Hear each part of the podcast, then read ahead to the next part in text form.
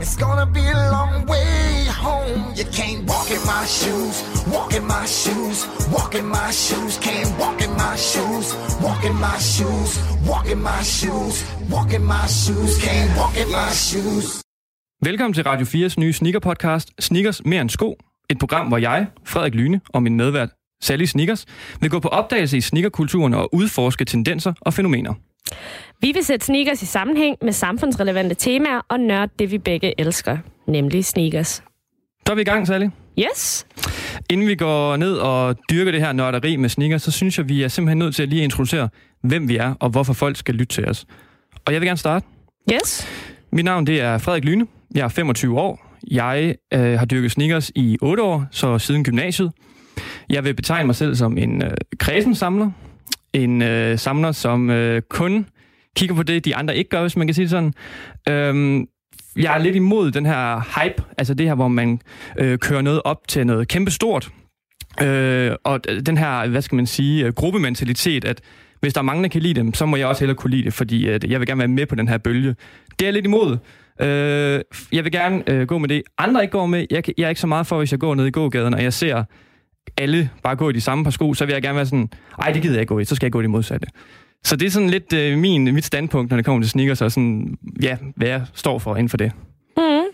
Jamen, øh, mit navn er Sally Avardi. Jeg er 25 år gammel. Og øhm, ja, jeg har jo sådan lidt en, en, en sjov historie. Jeg øh, blev færdiguddannet øh, psykolog sidste sommer øh, med min kandidat.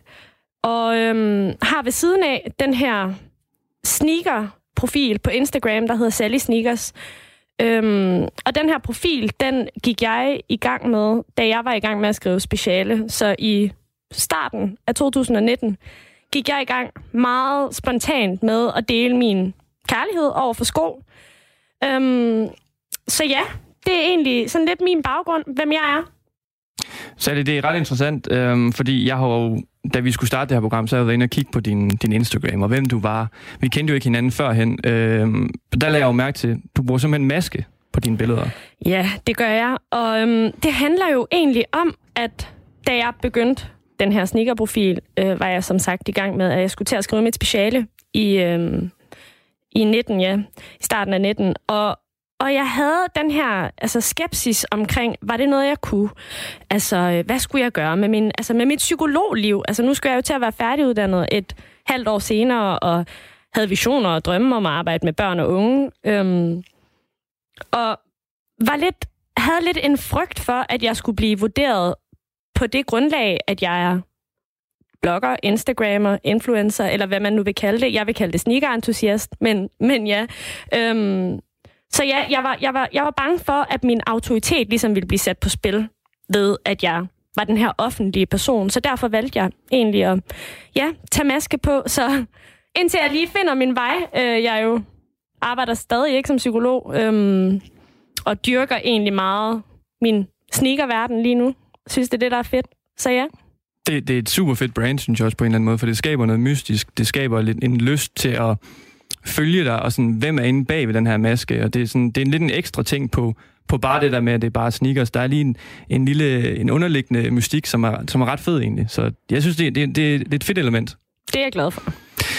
Vi, øh, nu ved vi lidt, hvem øh, vi er, og øh, hvad vi står for. Øh, vi har lidt modsætninger her og der, men ellers så er vi øh, begge to enige om, at vi elsker sneakers. Vi skal videre. Vi skal egentlig øh, lige dykke ned i det her øh, sneaker-kultur, sneaker-historie. Hvorfor er sneakers mere end sko?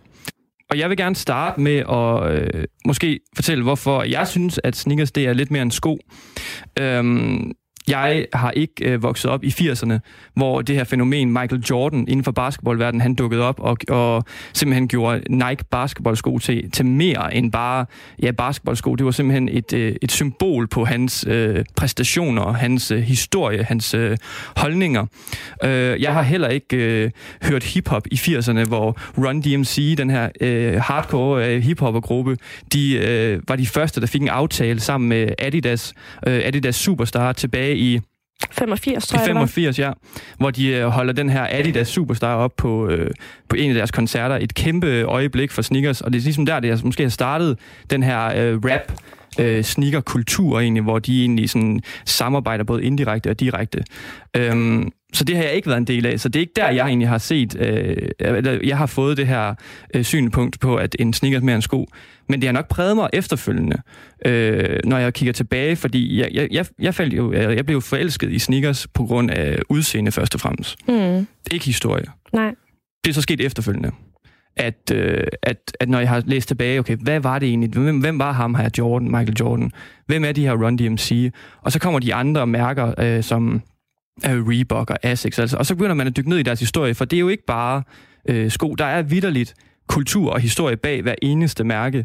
Og øh, det er i hvert fald noget, der sådan har præget mig ekstremt meget og fået et helt Mm. andet syn på. Så det er ikke bare af læder og gummi, vi går på egentlig. Der er simpelthen noget menneskeligt, der er puttet ind i det her. Ja. Jeg tror for mit vedkommende, så fandt jeg ud af relativt sent, at der var den her sneaker-kultur også. Altså, og det, det, må jeg, det må jeg ærligt indrømme. Jeg tror, det var derfor omkring halvandet år siden, da jeg ligesom startede min Instagram, at min øjne faktisk åbnede op for. Altså, jeg ved godt, jeg blev forelsket i, i sneakers for mange år siden, og jeg har spillet basket, og har været, ja, ja, har været meget øhm, interesseret i, i selve, jamen, streetwear-universet, og med det mener jeg sådan det her lidt ja, altså hiphop-kulturen og basketball-kulturen, og jamen, hvor stammer skoene egentlig fra? Men, men det har aldrig lagt dybere for mig, indtil jeg ligesom lavede min Instagram og fandt ud af, hvor mange mennesker, der egentlig dyrker det. Jeg blev helt overvældet. Jamen, det her det er en niche og en, er blevet en, en mainstream kultur, kan man ligesom kalde det, fordi der er så mange grene i sneakerverdenen. Sneakers bliver betragtet som et investeringselement, det bliver betragtet som kunst for nogen. Altså, øh, for andre handler det om den historie, som for eksempel Michael Jordan har, har dyrket meget øh, med hans sko, i, der blev lanceret i, i hans første sko, der blev lanceret i 1984. Ikke? Så, øh, så ja, altså, sneakers er jo mere end sko for mig. Øh, Ja. Fordi der er alle de her ja, fede, fede elementer i det. Altså, mm. Jamen, jeg er helt enig. Øhm, jeg, jeg ser det også som en måde på egentlig, måske ikke så meget mig, men måske mindre, øh, og altså nogen yngre end mig, som ser det en måde at hylde deres idoler, eller være ligesom deres idoler. Mm. Et godt eksempel er jo øh, Kanye West Ja. og øh, rapperen Travis Scott, som har fået sindssygt meget popularitet inden for sneakerverdenen her på det seneste. Øh, Kanye med sit eget øh, mærke Yeezy, som er den her under, undergren ved Adidas. Han var tidligere ved Nike, nu er han ved Adidas, hvor han laver sit eget mærke Yeezy, og der er udkommet en hav af forskellige modeller og forskellige farver, eller colorways, som man også kalder det inde i sneakerverdenen. Og Travis øh, Scott, den her rapper, som også bare har fået sindssygt meget popularitet, både på grund af hans musik, men også på grund af hans øh, lidt alternativ stil, den her Mhm. lidt ørken, lidt rå øh, stil. Sådan.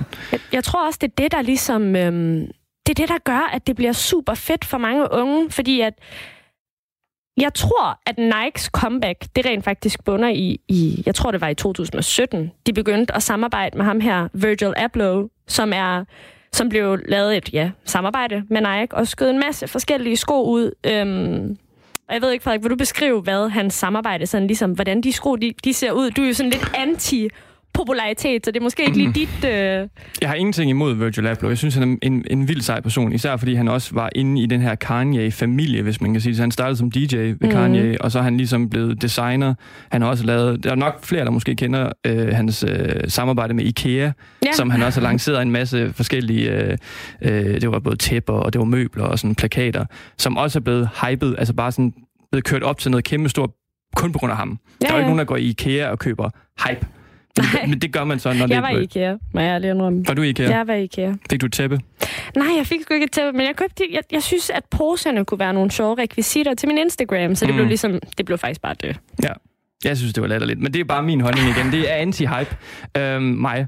Nej, men han, lavede, han har lavet den her, det her samarbejde med Nike, og han, han laver det stadigvæk egentlig. Men jeg tror oprindeligt, der var det en, en aftale om, at han skulle udgive, øh, var det 10 forskellige sko, mm. der hed The 10. The 10, ja. Ja, og der tog han forskellige øh, Nike-modeller, og prægede dem med sit eget øh, særpræg. Altså han har den her stil, hvor han egentlig skriver på skoene, for eksempel hvad det er, øh, materialet er. For eksempel så skriver han måske på sålen, så kan han finde på at skrive sål eller et eller andet bare. Det er bare et eksempel. Den skriver så på engelsk mm. godt nok. Men, men så skriver han, og det er på en eller anden måde sådan lidt øh, deconstructed på en eller anden måde. Ja. Altså man ser lidt... Rekonstrueret. Ja, ja, Ja, rekonstrueret. Præcis. Det der med, at man lige ser planen for, hvordan skoen skal se ud, men han udgiver den bare så som altså det der stykke papir, hvor han egentlig tegner skoen, men så gør han det bare til en, en ægte sko. Og så putter han nogle andre ting på, for eksempel han putter det her mærke på, som sådan et hårdt plastmærke, som er bundet ind i snørebåndene, så det sådan stikker lidt ud til siden. Det ligner lidt... En tyveri. En tyveri, eller, det der øh, bilforhandler, de har faktisk tit sådan en, øh, sådan en ekstra ting på deres nøgler, synes jeg. Jeg lod mærke Ja. til, sidst jeg var ude og kigge på biler, der, der kiggede jeg simpelthen på hans nøgler og tænkte, mm, nå, det lignede godt nok Er noget fra nogle af de... Ja, er det off-white bilnøgler? Nej, det var det så ikke. Nej, så han har lavet... Øh, det, det, det hans spray på skoene er, og de, de ser meget, meget, meget, meget øh, særligt ud. Der er mange, der er fede. Øh, det må jeg egentlig erkende. Der er også rigtig mange, jeg ikke synes er fede. Men fordi at det er ham... Fordi, Og fordi han har det her brand off-white, det har vi måske heller ikke lige fået Nej, det er rigtigt. Ja. Off-White, det er jo også det er hans øh, tøjmærke. Han mm. laver også andet, fordi det her det er jo et samarbejde med Nike, hvor han går ind og præger Nike sko. Men han laver også egne sko, som bare hedder Off-White sko. Han laver Yes. også et mærke øh, med tøj. Og før det, der lavede han også noget, der hed Pyrex, Ja. øhm, som var kæmpestort også, igen på grund af ham. Så øhm, Folk idoliserer ham i hvert fald meget. Altså, han, er en, han, er en, han er en kæmpe figur inden for den her... Ja, altså den her kultur, sneakerkulturen. Mm. Øhm, og, og dengang han startede i 2018, bare lige for at vende tilbage, der tror jeg, at Nike egentlig havde et, et rigtig godt comeback, hvor jeg synes, Adidas tidligere havde styret i nogle år med Kanye mm. West. Øhm, Nike fik den her frontfigur ind, Virgil Abloh, startede sit samarbejde, og så gik det bare amok, vil jeg sige. Øhm, det var faktisk også der, jeg sådan begyndte at sætte mig mere ind i, hvad er Nike? Mm. Hvad, hvad, hvad kan de bidrage med? Og hvor er de vilde? Altså, der sker så meget på de her sko. ja, de tør jo tage nogle risikoer, og øh, risici, som det hedder. Ja. Øhm, øh, og, og, og det... Det er bare gået øh, super godt for dem. Altså, de, folk de køber og køber, og de, øh, de lapper det i sig jo. Altså, øh, og de laver bare nogle sindssygt gode samarbejde øh, med både rapper, med sportsstjerner og øh, med designer. Og det stammer jo altså helt tilbage fra, fra, ja, fra Jordan, hvor det egentlig startede det her. Fordi der er jo folk på vores alder, øh, Sally og jeg, og yngre end det, de, de, er, de er jo ikke inde i den her sneaker. De er jo, ikke- de er jo ikke fyldt sneakerhistorien fra 80'erne op. Vi har jo efterfulgt, øh, efterfølgende øh, lært om sneakerhistorien, men vi er jo lidt født ind i sneakerkulturen, som er Ja. kommet sådan lidt efterfølgende sneakerhistorien, hvis man kan forstå Ja. det. Og øh, det skyldes også sociale medier jo. Ja, bestemt. Altså, man må jo sige, altså, om, jeg tror, der er mange, der er en stor diskussion omkring, har sociale medier haft en positiv virkning på mm. sneakerkulturen og sneakermiljøet, eller har det ikke? Hvor, altså, jeg vil, hvad, altså, hvad tænker du, Frederik? Jamen, jeg tænker, øh, den har haft en sindssygt positiv indvirkning, fordi du når ud til så mange på så kort tid, og det er jo ikke kun de her mærker som Nike og Adidas, der går ud og lægger de her fine, fine billeder op af, når skoene de er blevet sat op på en speciel måde. Nej, det er designerne også, og det er, er, er rapperne og øh, atleterne, og de bliver jo også set til koncerter. Lige pludselig står Kanye på en scene iført et par Yeezy, som bare sådan, hvad er det? Det skal jeg have Dem fat skal i. jeg have. Ja, præcis. lige præcis. Ikke? Fordi så er jeg ligesom Kanye. Øhm, så øh, det har gjort sindssygt meget. Det er en helt vildt fed måde at reklamere på jo. At du når ud til så mange så hurtigt, og du kan lave opslag hele tiden. Jo. Det er ikke sådan, Mhm. du bliver tvunget til at sidde i, øh, foran fjernsyn og se en Michael Jordan-reklame sammen med, hedder han, øh, Snor Snup, til at sige. Ja, ja. Bugs Bunny. øh, dengang tilbage, hvor de gjorde det med, med Space Jam, filmen han lavede. Øh, nej, her, nu, nu kan du nå ud på, på personlige platforme som Instagram, Twitter og Facebook, og det kommer bare med det samme, og det spreder sig så hurtigt, det går viralt. Så det har gjort så meget for sneakerkulturen. Bestemt, bestemt. Jeg tror bare, der er nogen lidt ældre sneakerhoveder, som Mm. har, som netop er vokset op i 80'erne, ligesom har været en del af den her sneakerkultur. Jeg tror, de har den her, eller jeg kunne forestille mig, at man havde den her fordom eller overbevisning om, at der er for mange, der ligesom går op i sneakers, der ikke rigtig ved, hvad det er, eller ligesom gør det kun på grund af den her hype, som du lige talte Mm. om, Frederik. Altså den her ekstreme popularitet. De har den. Jeg skal også have den. Mm. Jamen, øh, den er fed lige nu. Folk taler om den, fordi den er på sociale medier. Derfor skal jeg have den, ikke? Jamen, hvad med de sko, der så ikke Kanye West ikke har på på scenen? Hvad så med de sko, som, øh, som altså, Virgil Abloh, som laver Off-White, ikke? hvis de ikke nåede frem, altså vil man så stadigvæk købe dem, ikke? Og jeg tror, det er det dilemma, sådan, hvor reelt er kærligheden til den her sko? Den tror jeg ikke er særlig reelt. Det, det, det tror jeg altid ikke. Øhm, fordi så vil man også se flere gå rundt i øh, mere historiske sko, hvis man kan sige det sådan. Altså øh, for eksempel Dunks, som er blevet øh, et kæmpe hit her i 2020, som er den her øh, store, lidt chunky, tykke sko, som blev udgivet cirka samtidig som Jordan 1 tilbage i midt-80'erne, som er lidt inspireret af Jordan 1-modellen også, den her høje med det her store øh, Nike-logo, altså suse på siden. Den er lidt mere tyk, og den er blevet udgivet i så mange forskellige øh, modeller i år i 2020 i en, i en lav version. Og det er jo på grund af blandt andet Travis Scott, han blev Mm. Han bliver set i nogen, og han har designet nogen. Så, så jeg tror ikke, kærligheden er helt reel. Og det, det er selvfølgelig ærgerligt, og det er også derfor, jeg har lidt den der anti-hype-holdning. Mm. Så vil jeg gerne gå ned og købe de sko, som jeg synes er fede, og, den, ja, ja. og hvor der egentlig ligger lidt historie i, og folk måske ikke ved, hvorfor, at, øh, at hvorfor de er fede. Fordi der er jo ikke nogen, der hyper dem. Det er jo det, men jeg tænker også bare, altså man kan jo ikke, man kan jo ikke undlade at blive påvirket af de her tendenser, der er rundt omkring i mhm. samfundet, vel? Altså, jeg synes, Dunks er en sindssygt fed, fed model. Øhm, og faktisk også, altså, må, må ærligt indrømme, mine øjne åbnede ikke op for Dunks, før de ligesom havde den her re-release i 2020. Synes, det er en sindssygt fed sko. Den er god at gå i, den er nem at, at passe sammen med alt muligt tøj, ikke? Men, men jeg havde ikke tænkt over den mm.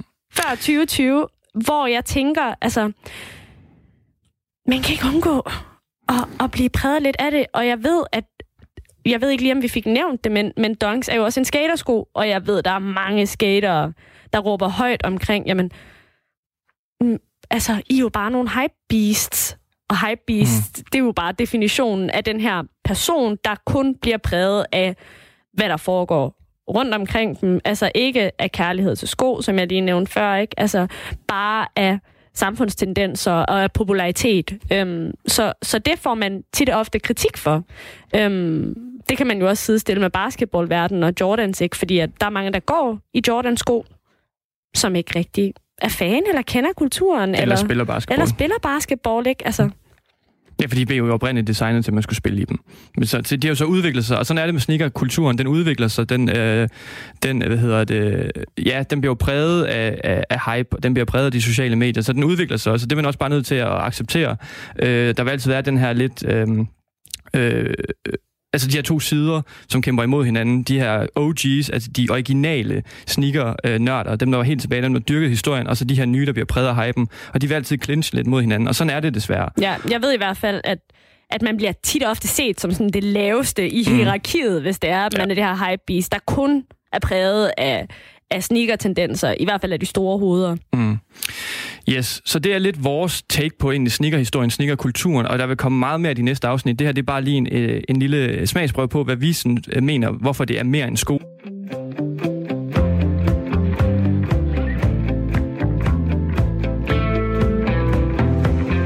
Og vi skal videre til et fast segment nu, som vi vil introducere i øh, hver program, som hedder øh, What are those? Og inden vi lige går i gang med segmentet, så kan du lige hurtigt forklare, hvad er det egentlig What are those er? Jamen, uh, What are those er jo egentlig stammer jo fra et, et meme, og er egentlig normalt negativt lavet. Men, uh, men vi har vendt det om her, um, for ligesom at snakke om, hvad har vi på fødderne? Uh, hver gang vi kommer ind i studiet her, for at snakke med jer. Så ja.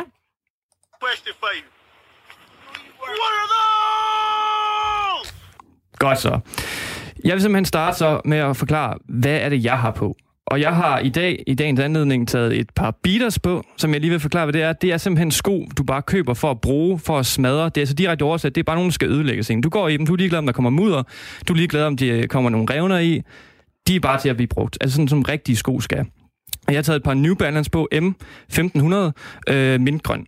Og øh, de, det er egentlig ikke en, en særlig øh, dyr sko. Den kostede omkring lidt over 1000 kroner, tror jeg det var, da den udkom. Det var ikke særlig meget, og øhm, det var i, i en helt normal tøjbutik. Jeg kan ikke helt huske, hvilken butik det var. Så det er ikke en særlig sjælden sko, og du kan sagtens få den øh, på diverse hvad hedder det, øh, reselling hjemmesider. Og vi skal nok forklare reselling senere når, øh, med vores gæst. Men bare det her med, hvor, hvor man kan købe den igen. For den kan ikke fås i butikkerne lige nu, men du kan købe den på nettet, hvis det er.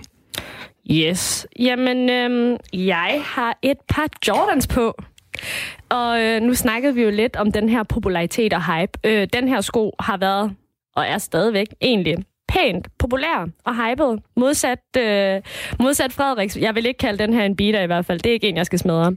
Øhm, jeg har et samarbejde på, og det er også noget, man kalder et collab, og det ord kommer jeg nok til at høre et par gange her i, i programmerne løbende. Men øh, det er simpelthen et collab-samarbejde mellem øh, noget, der hedder Union Los Angeles og Jordan. Øhm, og originalt så blev den her Jordan 1'er, som jeg har på, lanceret i 1984 for første gang, men den her sko er fra 17.11. 2018. Og ja, som sagt, svær at få. Har, øhm, den her hedder Union Blue Toe. Der har været to versioner af den. Øhm, og den er blå. Den har jamen, blå på swoosh, altså Nike-logoet. Øhm, har nogle røde detaljer længere op på skaften af skoen. Og har den her mellemsål øhm, på skoen, som ligesom er cremet, beigefarvet på en eller anden måde, sådan lidt sandfarvet. Øhm, og på hver sko har jeg forskellige snørebånd. Og det er bare noget, jeg godt kan lide, altså at eksperimentere med. Så de ene den ene har gule snørebånd, og den anden fod har sorte beigefarvede snørebånd. Jamen, det er, det er en super fed sko, og hvis I har muligheden for, mens I lytter til det her, så prøv at google den. Det er som sagt Air Jordan 1, og så skriv et X, og så skriv Union, og det var... Union LA. Ja. LA, ja. Ja, lige præcis. Og det er det her streetwear-mærke mm. i USA, som jeg mener, hvis jeg ikke er helt, tager helt fejl, så blev det stiftet i 89. Nu skal jeg passe på, hvad jeg siger. Tror ja. det. Ja. Det er meget godt. Men altså, gå ind og se på den, fordi den er meget federe, end den, jeg har på. Og det, er, så, så den kører vi bare med. Det er den, vi promoverer i dag. Det er den fed, fed, fed, fed sko. um, godt. Det er som sagt et fast uh, segment, så, så vi vil prøve at tage nye sko på hver gang, så vi ikke bare sidder de samme uh, sko, så vi kan introducere til flere sko, og hvad vi egentlig har i vores uh, skab og, og byde på. Men øh, nu har vi snakket lidt om, hvad vi har haft på, hvem vi er, og så kan vi egentlig sådan lidt fortsætte med at øh, kigge lidt på nogle nyheder hvad der er, sådan bevæger sig ind i sneakerverdenen. Hvad kommer der af sneakers? Øh, hvad skal vi holde øje med? Øh, ja, hvad skal vi bruge nogle penge på? Øh, og vi starter med den her ekstremt, og nu bruger jeg ordet hyped igen, som er det her, hvor man bare kører det op til sådan noget kæmpestort. Altså det er næsten et fænomen i sig selv. Det er blevet udskudt igen og igen på grund af corona, og det er den her Jordan øh, 1, som er øh, den første Jordan-sko, som blev udgivet tilbage i... 1984. 84, ja, sammen yes. med Michael Jordan, basketballspilleren, og hans sko er så blevet kæmpestor, og den er bare stadigvæk populær i dag. Den har, de har lavet et collab, som er det her samarbejde med øh, Dior. Det er kæmpe. Øh, og det er jo øh, Dior, det kender de fleste måske, det er det her kæmpe modehus, øh, som også er et, et øh, ja, et hyped mærke i sig selv, hvis man kan kalde det det. Bestemt. Og, og det er ham her, Kim Jones, tror jeg det han hedder, som har stået øh, for den her sneaker her. Og det er den, nu må, jeg, nu må du lige rette mig igen, men det er den første Jordan sneaker, der er blevet designet i Italien efter Jordan 2 sneakeren. Altså, Jordan kommer jo ud i forskellige år, årstal og forskellige numre, og Jordan 1 var den tilbage i 84, og efter den kom der Jordan 2, og den blev designet i Italien oprindeligt. Og så øh, stoppede man egentlig med det, fordi jeg tror, det var for dyrt for dem at designe øh, sneakers i, i Italien. Så de gik bare tilbage til at, den oprindelige metode. Men den her, den skulle gerne være designet i Italien også, er ret sikker på. Det er nok derfor, at prisen også er så peberet, vil jeg være sød at kalde den. Ja, fordi øhm. før vi lige dykker ned i, øh, hvordan sneakeren ser ud, så lad os lige sige, normalt koster nye sneakers hvad? 1500, 2000 måske, øh, 2500 hvis helt ekstremt. Hvis de er meget dyre, ikke? Men jeg vil sige, en Jordan ligger jo omkring de der altså 1200, mellem 1200 og 1500, ikke særlig meget mere. Altså. Nej, der var øhm, for nylig udkom der en Jordan 7'er, det var så den syvende i, kollektion, altså i ja, den her rækkefølge. det er rigtigt. Den kom i øh, det, det kaldte, øh, den hed Hair, altså som i hare på engelsk, og den havde hestehår, tror jeg, på hele skooverdelen. Den var den sådan lyseblå med hestehår. Ja. Og den var ekstremt dyr. Den var ekstremt. Den kostede over 2.000 i hvert fald. Ja. 2200, var der sådan noget i den retning? Ja, og det var jo på grund af materialerne. Ja. Så øh, der er nogle gange, hvor de stiger helt ekstremt, og det her det er endnu et eksempel, og det er blandt andet fordi, at udelukkende fordi, at det er lavet det her samarbejde med, med modehuset Dior. Og øh, nu kan vi lige, den, den koster 2.000 dollars. Ja, jeg vil sige, hvis I har jeres telefoner på jer, gå ind og google den, ja. fordi det er en sko, man gerne vil se. Den er hyped ekstremt. Øh, som sagt, hvis, som Sally sagde, gå ind og google den. Vi skal prøve at beskrive den. Det er, kommer både i en Jordan høj, altså high, og en Jordan low. Og det er øh, en grå og hvid sådan sammensmeltningssnik. Hvad er det? Sølv? Ja, det vil jeg, ja. Ja. Og så har den så, det er det, der er helt vildt fedt ved den, det er dens uh, swoosh, altså Nike-logoet på siden, hvor de har uh, Dior skrevet ind i swooshet. Ja. Sådan en masse små uh, Dior uh, inde i swooshet. Og, og så, er der, altså, så, så skulle det bare være ekstremt materiale, altså det skulle være super lækkert. Ja. Nu har jeg jo ikke selv haft en hånd. Den har jo også den her øh, helt vildt fede bund på Ja. skoen, hvor der også står R Dior, mener jeg. Gør der ikke det? Jo, og det er jo så R, som er Jordan, Lige præcis. R Jordan, og så Dior. Og der plejer jo at stå... Altså, der plejer ikke at stå R Dior i hvert fald. Der plejer at stå R Jordan, ikke? Mm. Så, så, så det, der er lidt specielt, det er, at Dior jo nærmest har fået deres egen sko, som Jordan. Øhm, og jeg vil også sige, at Dior har jo faktisk også... Nu ved jeg ikke, hvor mange, der kender til mærket, men jeg vil sige, at det har fået et, et, et godt øh, tilbage... Det er en god tilbagekomst, eller et eller andet. Altså, øhm, siden... Øh, ja, 2018 eller sådan noget, synes jeg, at de begyndte også... De har også lavet nogle Converse-lignende sko, som folk er gået helt vildt meget op i, og man ser mange unge i dem og sådan noget, så, så det undrer mig egentlig ikke, det her samarbejde med, med øh, Jordan. Nej, det virker, øh, det virker oplagt på en eller anden måde, men, men uanset om, altså, om det er oplagt eller ej, så synes jeg stadigvæk bare, at prisen er ekstrem. Vanvittigt. Jamen, jeg, jeg er, altså selvom jeg har skrevet mig op til den her sko, så øh, med intention om at beholde den, for jeg synes, den er fed. Og, og fordi, hvad, hvad betyder det, når du siger skrevet op? Jamen, øh, ja, det er jo et godt spørgsmål. Det er, at det, der er med det, det er jo, at som sneakersamler, så skal man jo igennem nogle ting for at få skoene. Og det er faktisk ikke så simpelt, at du bare går ind i butikken, og den ligger på hylden. Øhm, tit og ofte så er det sådan, at ligesom du spiller lotto eller andre ting, så melder du dig til lodtrækninger på sko, og så, øh, så venter du øh, på, om, om du har vundet den her lodtrækning, og så vinder du faktisk retten til at købe skoen. Ja, det lyder sjovt, det ved jeg godt. Men, øh, men ja, det, det gør du. Så, så det er det, jeg, jeg egentlig mener med, at jeg har meldt mig til den.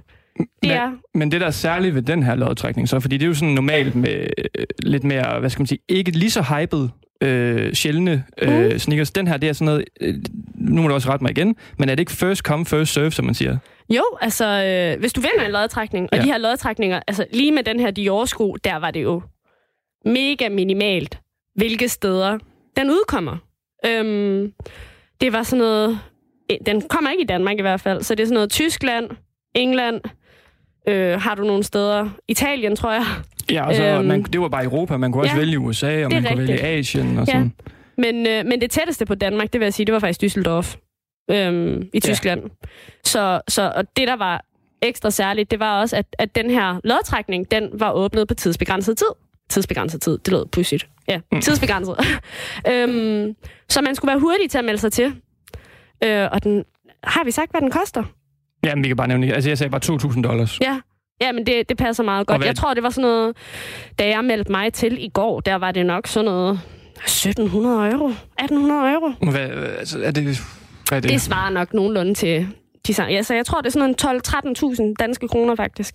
Det er peberet, det vil jeg sige. Nå, det, det, det er en sko, vi snakker om. Du får altså er en ikke sko. øh, en bil eller noget. Nej, eller du får noget. en sko med de over på. Men altså, jeg vil gerne understrege En her, ekstremt billig at, bil, by the way. Ja, jeg vil gerne understrege, at vinder du den her sko, så kommer den til at gå til meget mere end de 2.000 dollars. Det er jeg overbevist om. Det er det, der øh, faktisk er sindssygt relevant jo. Fordi For emnet i at dag i dag, øh, det skal vi ikke øh, dykke ned i lige ind nu, det, men øh, hovedtemaet i dag er jo reselling, hvor vi skal dykke ned i det her fænomen. Hvad er reselling? Og det skal vi nok forklare om senere i programmet. Mm. Og så kan vi egentlig lige tage den her op igen, for det er lidt spændende jo. Ja. Fordi den netop kommer til at koste mere, når du har købt den. Og det lyder lidt mærkeligt måske for dem, der ikke er inde i sneakers, men det kan vi snakke om lidt senere.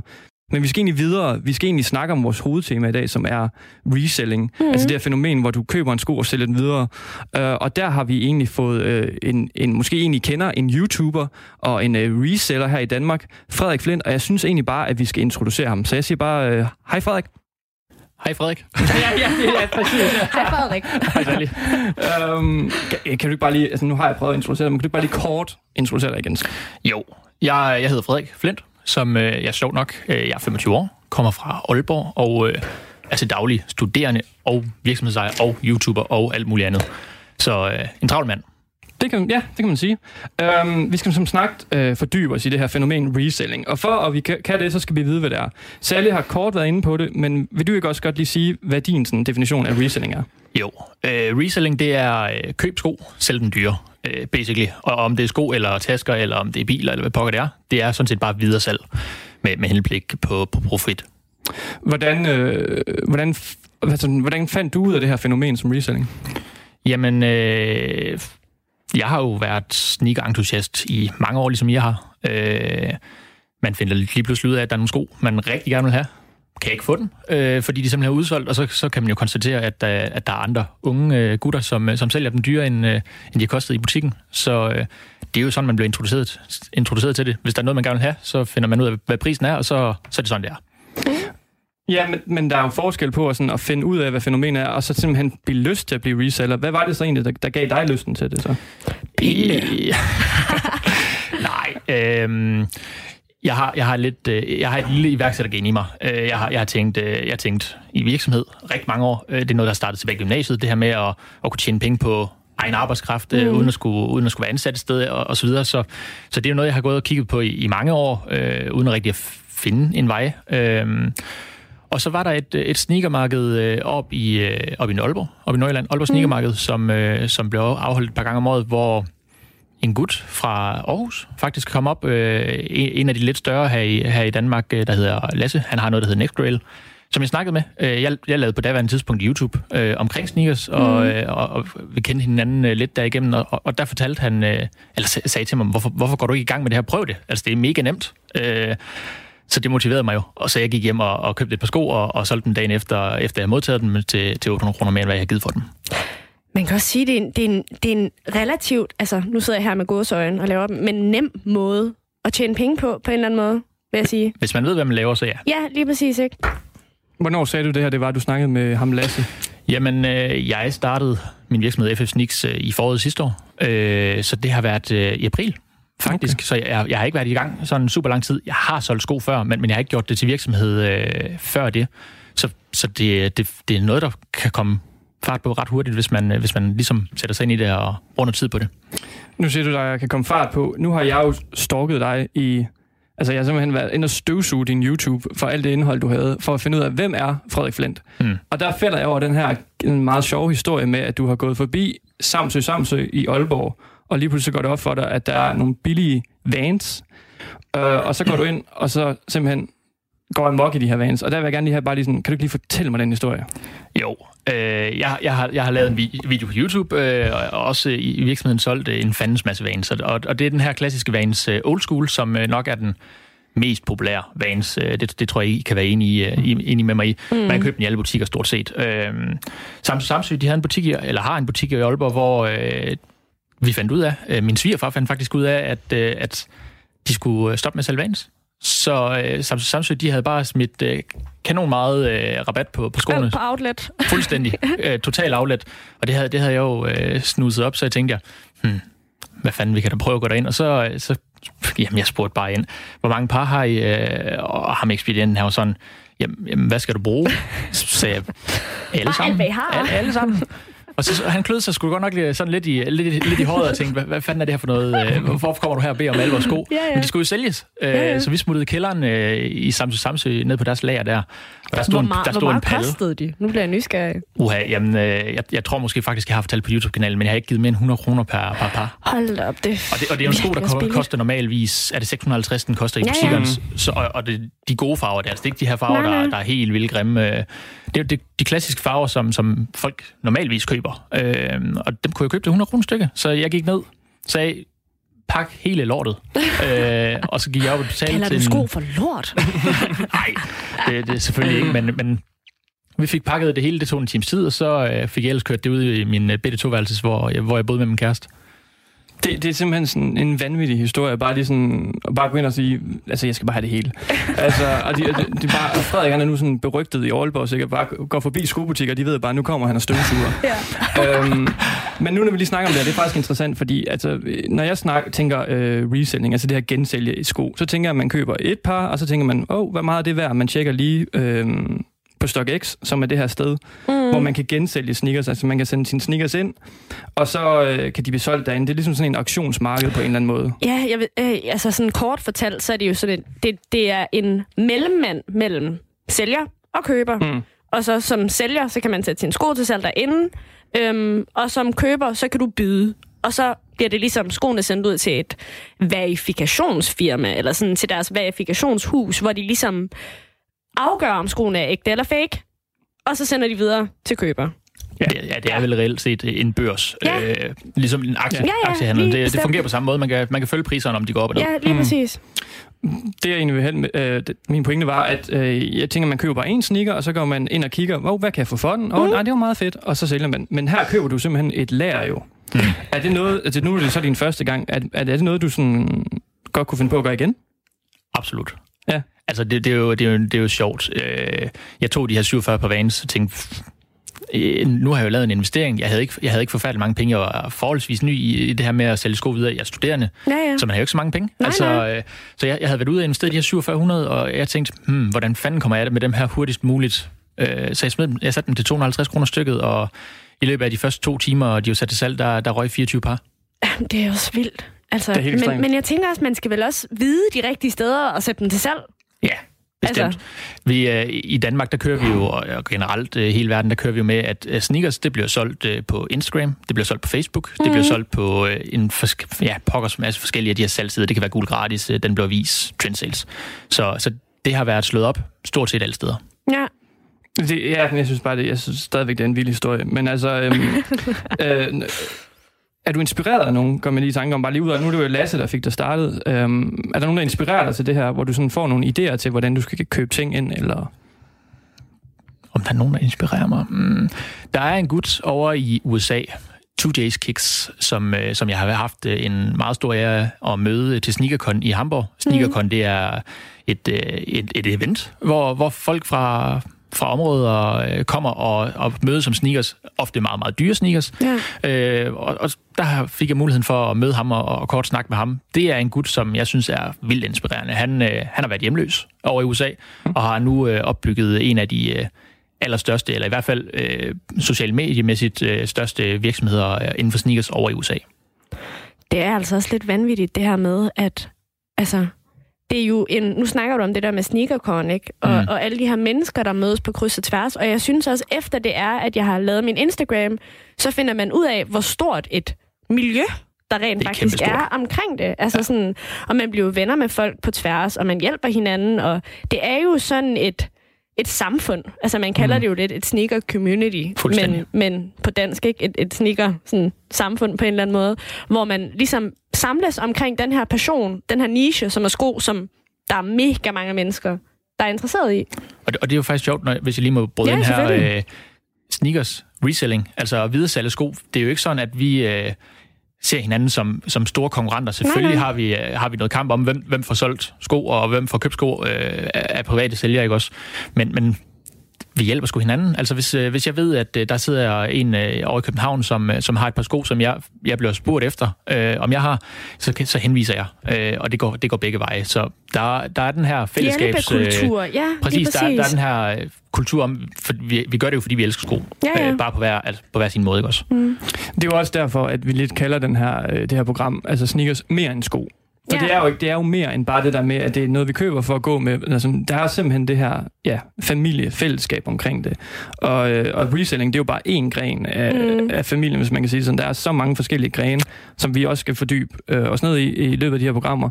Men øhm, jeg kunne lige tænke mig at vende tilbage nu, fordi øh, der er jo nok nogen, der vil mene, at det, det, det, er jo ikke skidt, et skidt fænomen med reselling, men, sådan, men der er jo noget negativitet omkring det. Helt bestemt. Jeg var faktisk lige ved at sige, at altså, I er nok den familie, man ikke helt bryder sig så meget om altid i sneakerverdenen. er ikke? sådan, altså sådan, sådan en, jeg kan gå og være lidt bitter på nogle gange. Sådan, nu står de i kø der, jeg vil gerne have den sko, de skal ikke engang gå med den. Altså, Mm.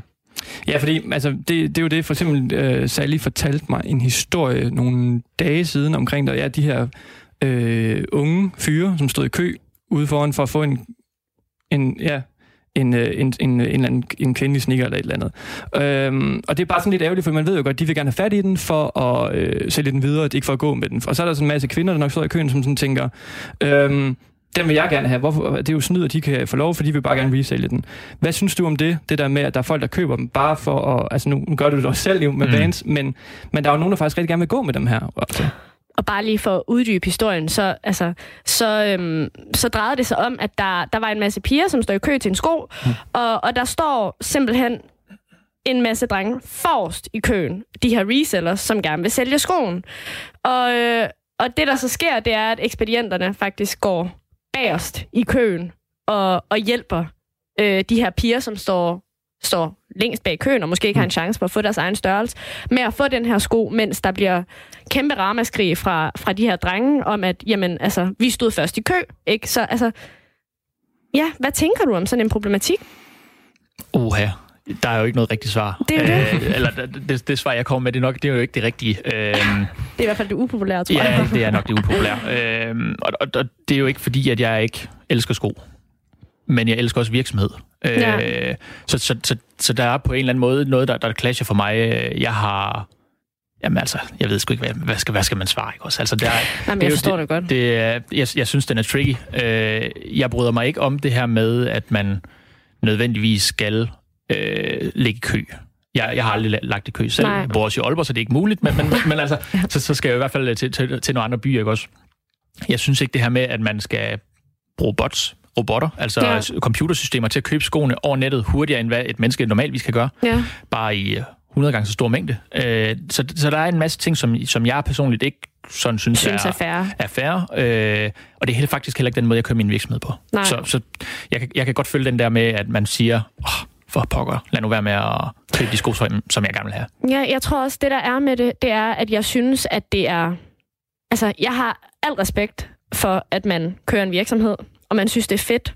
Øhm, og jeg tror også, at man som sneakerhead, altså som en person, der elsker sneakers, skal anerkende, at det er ligesom en del af gamet. Altså, det er en del, og det at være inde i sneakerverdenen, det er reselling, og det er en gren i det, og vi kan ikke, vi kan ikke undgå det. Mm. Men jeg kan jo ikke lade være med at se mig lidt bitter på, når jeg ikke kan få en sko selv, ikke? og der står en person foran mig med sådan fem par i hånden, mm. som jeg Mm. ved, at de skal skabe profit på, fordi jeg tænker, jeg vil jo gerne gå med skoen. Så jeg tror, altså, men jeg har accepteret det. Altså, det er ikke noget, jeg sådan sidder og bliver bitter over, eller bliver sur over det. Altså, men, men jeg, jeg, jeg tror, jeg har lært at leve med det. At, at det er bare sådan, det er, selvom det er pisse træls nogle gange. Ja. Jeg er ikke helt lært at leve med det. øhm, fordi, øhm, jo, når det er sådan som Frederik, som gør det, så er jeg helt med på det, fordi han er selv sneaker-elsker og sneakernørd, så han ved jo godt, hvad, altså, han, han, er, han er inde i kulturen, hvis man kan sige det sådan. Mm-hmm. Det, der var lidt problem, det var, for nylig så udkom der den her også ekstremt hyped sneaker, øh, Ben Jerry's. Ja. Sneakers, som var Nike, der lavede et samarbejde med ismærket Ben Jerry's, hvor de lavede den her sko, som var inspireret af Ben Jerry's Værd at google, vil jeg Ja, sige. den skal også googles, for ja. den er næsten for svær at beskrive. Det med et smeltende, hvad hedder det, Nike-logo, ja, ko-skin og alt muligt. Men det var, at øh, der var så meget hype omkring den her sneaker. Og der kom folk ind i de her forskellige sneakergrupper, som er på Facebook, hvor, hvor man, der er de her fællesskaber og de her familier øh, og det her miljø, hvor de simpelthen sådan, sådan, hvornår udkommer den? Hvad kommer den til at koste? Hvad kan jeg tjene på den? Og hvor skal jeg købe den hen? Ja. De har ingen forstand sådan rigtigt på sneakers, men de har bare hørt, at den her, den kan man tjene penge på. Det irriterede mig grænseløst. Jamen, jeg, jeg er faktisk 100% enig i den. Øh... Ja, altså...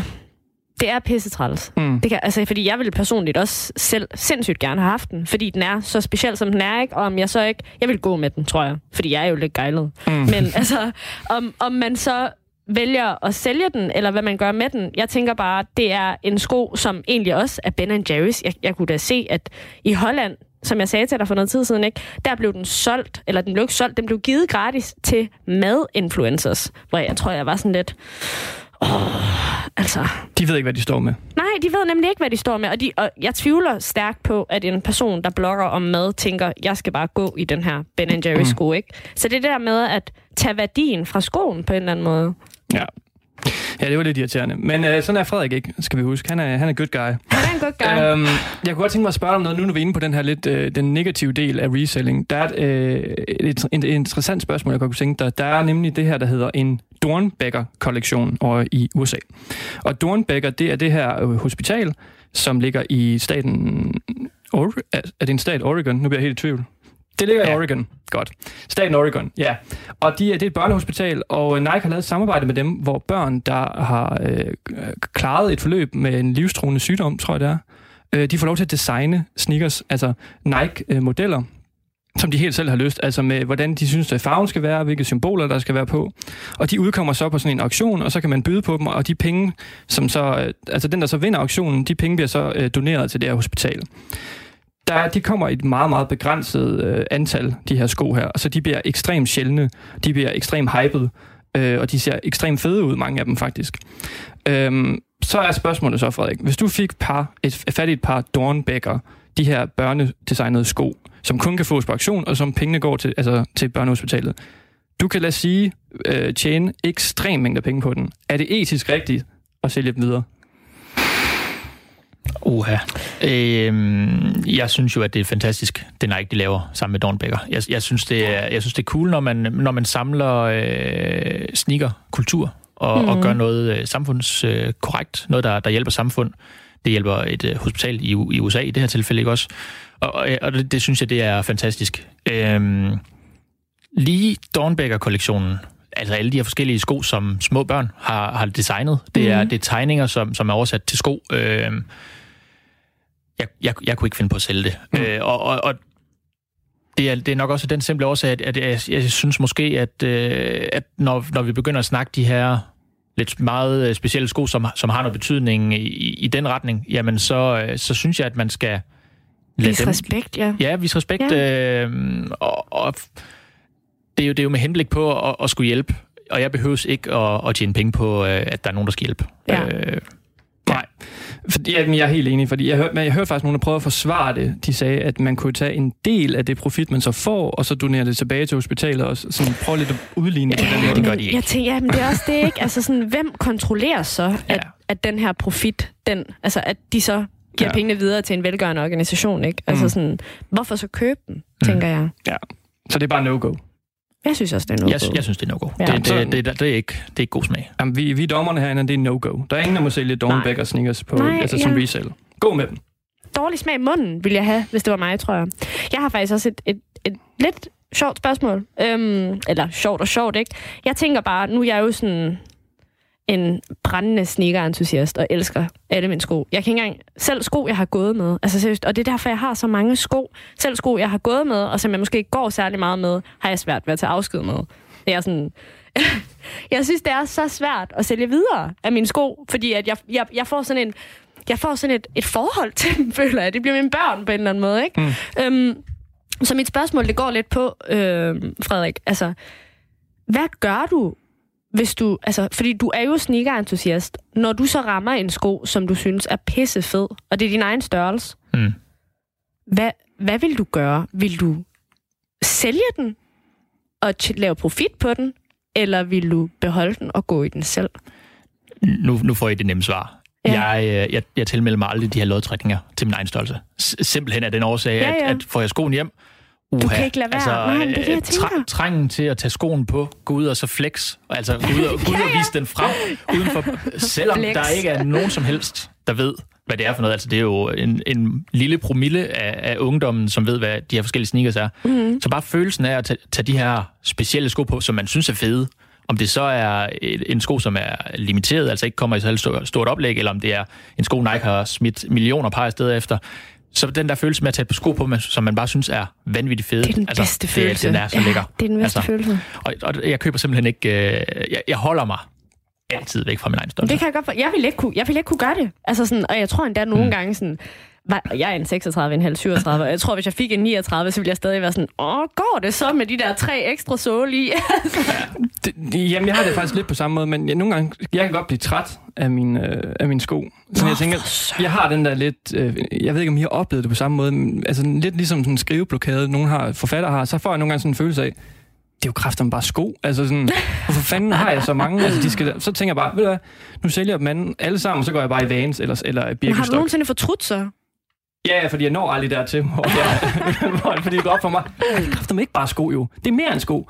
Så, øhm, så men, men, øhm, men jeg, jeg, altså, jeg, jeg gensælger jo også. Ja, ja. Øhm, jeg har prøvet til Frederik nogle gange, men han er aldrig interesseret i det, jeg har. Øh, som, du, du vil have for mange penge for det. Det, det er ikke godt nok. så, øhm, øh, men jeg har ikke helt samme følelse som det der med børn. Jeg kan godt nogle gange lige købe en sko hjem og tænke, ej, den er fed, og så på dag efter bare sådan, det gider ikke det her, og det skal bare væk. Jamen, jeg sender også, altså jeg kan også finde på at sende sko tilbage. Ja. Og jeg synes også nu, hvor Jordans, øhm, jeg ved ikke, hvor meget vi er kommet ind omkring Jordans, men Jordans sko, det er jo en gren af Nike, ikke? Øhm, og hører til mærket Nike. Men, men jeg synes, at de spytter så mange sko ud for tiden, især den høje, og så mange forskellige farver, at jeg nogle gange har svært ved at vurdere, om jeg synes, den er fed eller om den ikke er fed. Og så kan den komme hjem, og så kan jeg tænke, jeg kan have den i en kasse i to-tre dage.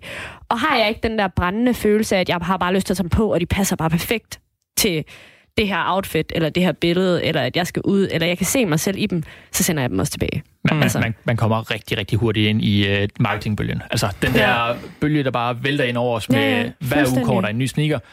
Farverne ændrer ud. Ja, fuldstændig, og farverne de ændrer sig meget, meget minimalt. Mm. Altså det er en blå farve, der er flyttet fra bunden af skoen op på toppen ja, ja. af den, og man har lige ændret lidt på et, et mærke eller et eller andet, ja. og, og man, man bliver sgu over, overvæld, ja. over, altså væltet øh, fuldstændig øh, af de her forskellige releases, der kommer.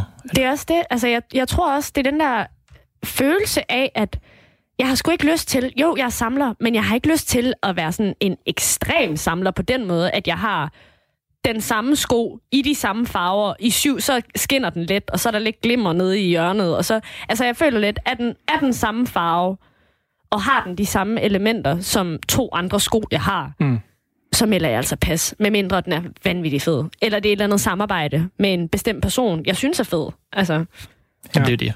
Mm. Altså, der, der, det er jo det, altså man kommer jo på et, på et tidspunkt... Øh, man kan jo ikke blive ved med at købe det hele, også fordi de producerer i massevis for tiden. Og, og de er jo dyre. De altså, dyre. Det er jo ikke, øh, især i, i vores alder og, og yngre, det er jo især øh, folk øh, fra hvad er det, allerede 12-årsalderen. De starter folk, tidligt. Øh, ja, tidligere og tidligere. Øh, jeg sælger jo sko til, til folk helt nede i 11-12-årsalderen. Det kan også undre mig nogle gange. Altså, jeg havde også en, en far, der på et tidspunkt ville købe nogle sko af mig helt tilbage dengang med... Altså, jeg har også solgt videre mm. øhm, i sin tid. Men det var mere for sådan at, at tjene til mit eget forbrug. Altså, så mm. kunne jeg beholde et par og sælge et par. Hvor han ligesom ville købe et par Yeezy, det var Zebraen, 350'eren, og nu ved jeg ikke, om I, I, jer, der lytter med derude, kan, kan følge med i, hvad for en sko det er. Men, øh, men det er et samarbejde mellem Kanye West og Adidas, øh, hvor de jo så har lavet den her sko, der hedder Yeezy. Og hvis I går ind og googler den, så hedder den Yeezy 350 V2 Zebra. Og den kom ud meget begrænset.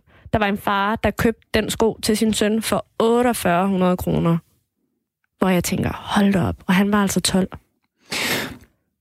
Jeg synes, det er mindst godt, at det var det hans far, der gjorde det. Ja. Fordi jeg kunne godt tænke mig sådan et spørgsmål, nu siger du helt ned til 11-12-årige, der kan man jo godt tænke sådan, skal man lige spørge om lov? Altså sådan, kan du lige spørge din far eller mor, om det er i orden, at du køber det her?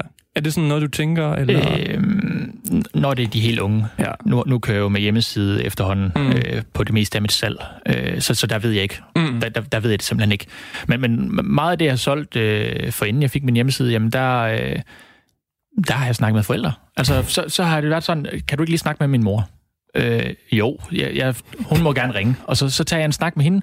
Og det, og det er jo igen det her med, lige for at få bekræftet, at, at sønnen han ved, hvad det er, han laver. Øh, han sidder der 11, 12, 13 år, øh, er ved at smide 4.000 ud af vinduet efter et par sko, øh, som han bare helt vildt gerne vil have.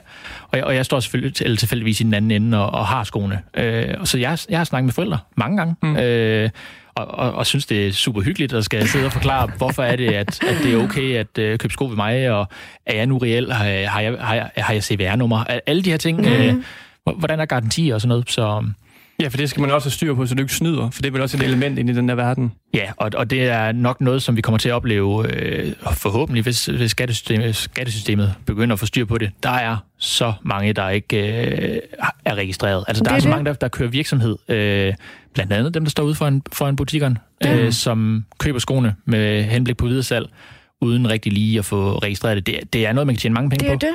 Og, og det er faktisk også noget, som gør os, der har virksomhed, øh, ukonkurrencedygtige. Altså, vi, vi har svært ved at konkurrere med det, fordi vi simpelthen er nødt til at tage nogle højere priser. Mm. Men jeg tænker også, altså, det, altså, laver man nok penge på det, så bliver man sgu også noget på. Gør man ikke det? Så det burde man da i hvert fald. Ja, det, det, det håber jeg. altså, det håber jeg. Jeg, jeg, jeg, jeg, jeg ved se ikke. problemet for ja, jer. Ja. Altså. Det, altså, jeg, jeg har ikke, øh, jeg har, jeg har overhovedet ikke, øh, altså, jeg kan ikke med mavefornemmelse. Jeg, det der med at, at ikke at skulle øh, være registreret øh, som virksomhedsejer og så videre, så, mm. det, altså, det, det kan jeg ikke. Jeg, jeg forstår ikke dem, der, der, der tør. Ja. Det er simpelthen en ekstrem øh, altså interessant verden, den der reselling-verden der. Helt og man kan jo snakke timevis om den, for der er så meget altså, at gå ned i. Men øh, vi har simpelthen snart ikke mere tid, så vi skal simpelthen lige til at runde af. Men øh, Frederik, tak fordi du gad at, at deltage i den her, Rigtig gerne. det her første afsnit, hvor vi sidder inde i et halvvarmt, og jeg sveder og lokal, og det er ja, super godt. Og jeg er småforkølet. Ja, det er skide godt. Det, det er jo faktisk en ære at få lov til at være med i det første program. Jamen, det, det, er så Det- godt. det synes jeg. Det giver kæmpe stort. Fantastisk. øhm, vi har som sagt, øh, vi har talt talt om resending i dag, og vi har lært lidt om det. Og i næste afsnit er, øh, får vi forhåbentlig en ny gæst, hvor det er Sally og jeg igen tilbage, hvor vi den her gang, øh, næste gang dykker ned i øh, LGBT plus øh, miljøet, og hvordan det sådan øh, er, der, altså, øh, er forbundet til sneakers, og hvordan sneakers er, I støtter LGBT plus miljøet. Det bliver super spændende.